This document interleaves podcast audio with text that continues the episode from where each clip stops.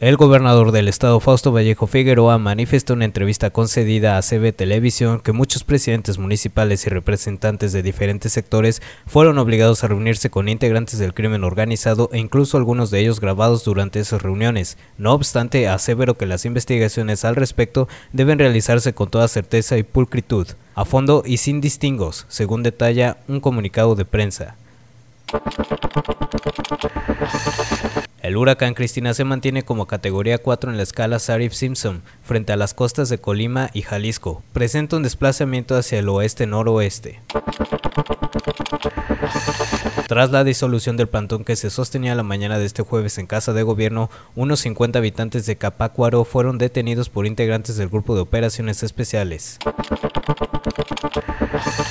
Requiere la Secretaría de Desarrollo Económico de un mejor entramado institucional para realizar su función de promover y fomentar el desarrollo en materia económica, además de que se requiere de un titular que genere un programa de atracción de inversiones y posiciones en Michoacán, en los mercados internacionales, consideró el especialista del Instituto de Investigaciones Económicas y Empresariales, Jerjes Aguirre Ochoa.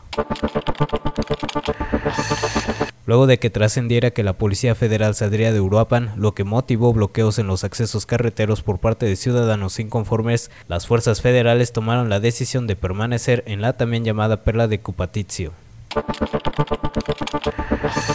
Alberto Gutiérrez, conocido como el Comandante 5, descartó que Luis Antonio Torres, alias el americano, haya sido detenido y aseguró que él se encuentra trabajando de manera normal en Buenavista, Tomatlán aunque aceptó que fue retenido por personal castrense para realizarle una revisión del armamento que porta la gente a su cargo.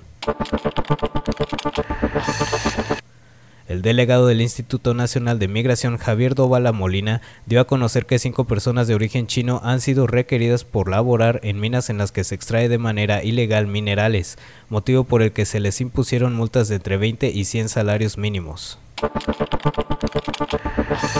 Centenares de indígenas de la comunidad de Capácuaro mantienen bloqueado el libramiento sur frente a Casa de Gobierno, en demanda de que les sean restablecidos algunos programas de corte social. El alcalde prista de Uruapan, Aldo Macías Alejandres, explicó que la situación que prevalece en la Policía Federal corresponde a un relevo de elementos y no al abandono de las funciones de seguridad pública en la perla de Cupatizio. Un hombre fue asesinado la mañana de este jueves en el cruce de la avenida Villa Universidad y Lisboa, en inmediaciones de Ciudad Universitaria. Agencia Cuadratín.